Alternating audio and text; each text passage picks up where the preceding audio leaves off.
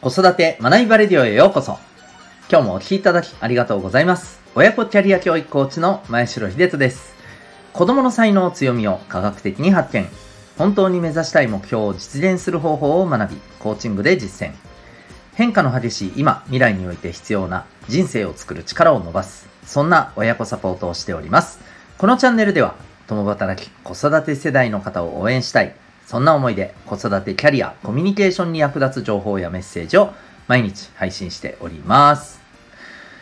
えー、本日は第573回になります、えー、コミュニティのセットアップというテーマでお送りしていきたいと思います。また、この放送では、本と挑戦のヒーロー、希望戦士ダクシオンのヒーローズラボシンを応援しております。はい、ということで、えー、まあ、今日はなんかそんなちょっと小難しそうな、はい、テーマ をなんで、えー、これにしたってちょっと今更自分で思ってるんですけど、あのー、まあ、えっ、ー、とですね、これ何かというと、えっ、と、こう、みんなで何かに取り組もうと、まあ別にコミュニティっていうほどでなくてもですね、えそうですね、まあなんか集団、人が集団になって、まあ何かやり取りをするという風なね、えー、環境になったら、やっぱこういうことって絶対必要ですよね、と。それは、あの、大人であっても子供であっても共通して、ここは大事な部分じゃないかな、というところでお話をしていきたいと思います。ちょっと急に話は変わるんですけど、えっ、ー、と、今、小学生ぐらいの、えー、お子さん、まあ中学生に今年上がったっていうところも、えー、結構当てはまるのかなと思うんですけど、えーと、お子さんの、まあ、スマホ、うんまあ、もっと言うと,、えーと、そうだなスマホっていう問題よりもこっちですね。SNS ですね、まあ、スマホ持ったら、えー、おそらくはお子さんって間違いなくね LINE とかインスタとか入れてでそれでもってさあのー、やり取りをするじゃないですか。うん、でえー、まあその SNS をやっていくっていうことに関してですね、えー、やっぱり心配なとこって絶対ありますよね。でいろいろあると思うんですけれども例えばその知らない人とつながってとかもちろんそういうところもあります。まあ、そこはね、えー、やっぱり誰かで構わずホイホイホイホイねあのやり取りしてなんかやっていくっていうのはちょっとやっぱどうなのっていうところも、まあ、当然あるでしょうしあのその辺りはまた別でね、えー、心配というか、あの、しっかりとね、え、お子さんときちんとルール作りをしておく必要があると思うんですけど、今日話したいのはそっちよりもですね、え、むしろ知ってる人たちとの SNS で、やっぱり気になるところもあるじゃないですか、という話ですよね。で、まあ、ここまで言うと、おそらく多くのえー、子育て中の皆さんはですね頭に浮かぶんじゃないかと思うんですけど、えー、いわゆる SNS の中でのまあいじめとかコミュニケーショントラブルこれ絶対気になりますよね。うん、でこの間ですねあのまあたまたま、えっと、子供の、えー、学級のなんだろう保護保護者懇談会、うん、にえー、まあちょっとね、タイミングも合いましたんで、はい、あの参加させていただいてきて、そこでもね、やっぱり先生がですね、気になることをいくつか言っている中で、やっぱりこの話ってすごくね、なんか力を入れて、あの、話されてたんですね。まあそれだけ多分、あの、懸念されることなんでしょうし、まあ実際にそういう、あの、出来事っていうのが、まあ上がってきてるんでしょう。うん。でですね、えー、そういうところってやっぱ気になると思うんですけども、ここでね、えー、大事なポイントで、えっと、僕はというか僕だけじゃなくて多分あのセミナーやワークショップを開催してる方っておそらくですね必ずやってることだと思うんですけれどもワークショップってねほらあの参加した方々が自分の感じたこととか意見っていうのもまあ、シェアし合う時間ってあるじゃないですか。うん。まあ、どんなワークショップであれ、ね、あるじゃないですか。えそこでですね、えー、人の意見を、まあ、頭ごなしに否定するのはやめましょうとか、最初で必ず確認しますよね。これ、あのー、そういう勉強会とかワークショップに参加された方って間違いなく体験あると思うんですけど、回の最初でやるじゃないですか。ちょっとこれから始めるにあたって、ちょっと皆さんに、えー、小大事なところなので確認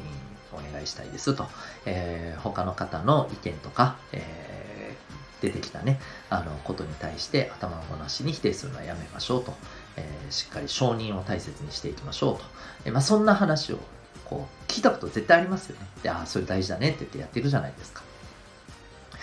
で、もっと言うと、最近だとね、やっぱりこう、コミュニティ、オンライン上のコミュニティって結構あるんですよね。それこそあの、何でしたっけ？自立分散型組織 DAO とかね。まあ DAO ではなくとも、オンラインサロンとかですね。うん、こういった中で、やっぱり諸注意としてあるじゃないですか、最初に。うん。やっぱり思いやりの心を持って接しましょうとか、えー、出てきた意見に対してね、考えに対して頭ごなしに否定するのはやめましょうと。うん。それされたら嫌ですよねと、うん、そういうことって注意事項としてあるじゃないですか。これってやっぱりね子供たちの中ではやんないんですよね。うん。でこれを僕はやっぱりねきちんと教育するべきだと思うんですよね。変な話、えー、こういったことをもう触らさない子っていうふうにしていくのは僕はちょっとやっぱどうかと思うんです。もちろん、あの、年齢っていうのはあると思いますよ。ある程度。うん、年齢というよりはね、あの、年齢ではないな。えー、そのお子さんの、まあ、コミュニケーションの成熟度ですかね、言ってしまったら。うん。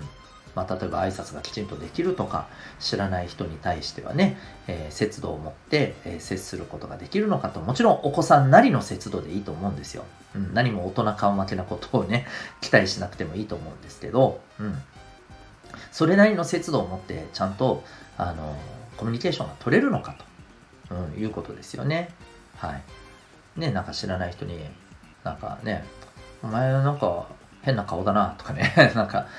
まあまあそういう人ってなかなかいないと思いますけど、うん。ね、あの、ここまでではなくとも、なんかすごくいきなり上から目線の言葉遣いで話しかけたりとか、本人はもう、それこそね、自然にやってるつもりですけど、そういった場合もあったりするんですよね。往々にしてね。うん。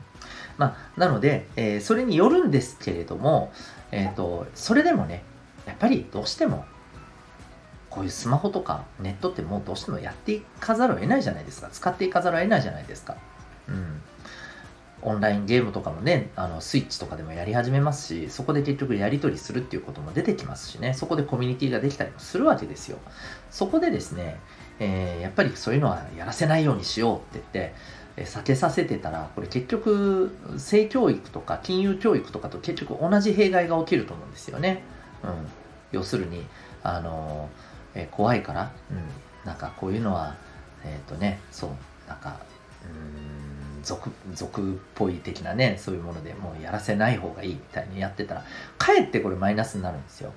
で、えー、もう一番言いたい結論としてはですねやっぱりねこういうのを触っていく以上じゃあどう向き合うか、どうルール作りっていうものをしっかりとしていくか。で、その一番基本としてですね、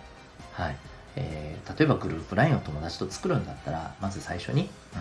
ここでなんか出てきたあの意見とかね、えー、言葉に対して、えー、頭ごなしに否定するのはやめようとか、あとはもう単純にあの、えー、誰かに対して、うんえっと文句とか、えー、そういうものをここでやるのはやめようと。うんやるんであれば、直接本人に対して、えー、しっかりと伝えましょうねと。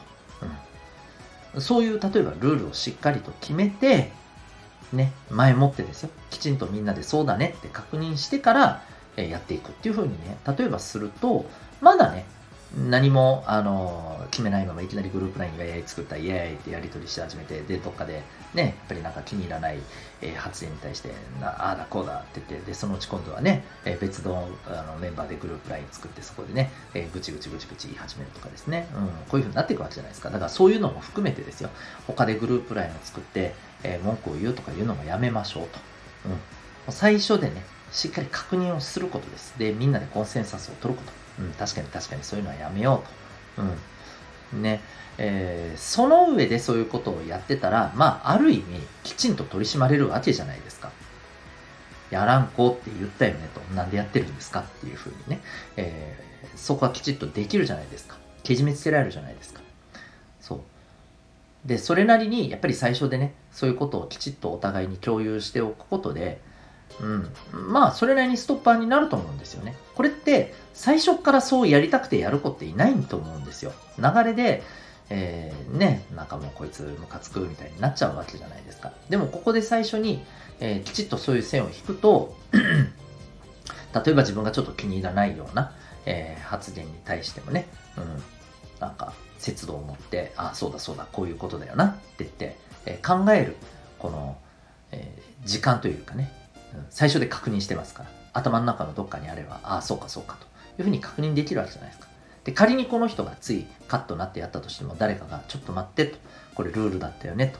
うん、ちょっとこれはやめようっていうふうに、えー、早い段階でね、お互いでお互いをしっかりと、えー、なんていうのかな、ちゃんとサポートしてやって止められるようなね、そういうこう空間づくりができると思うんですよね。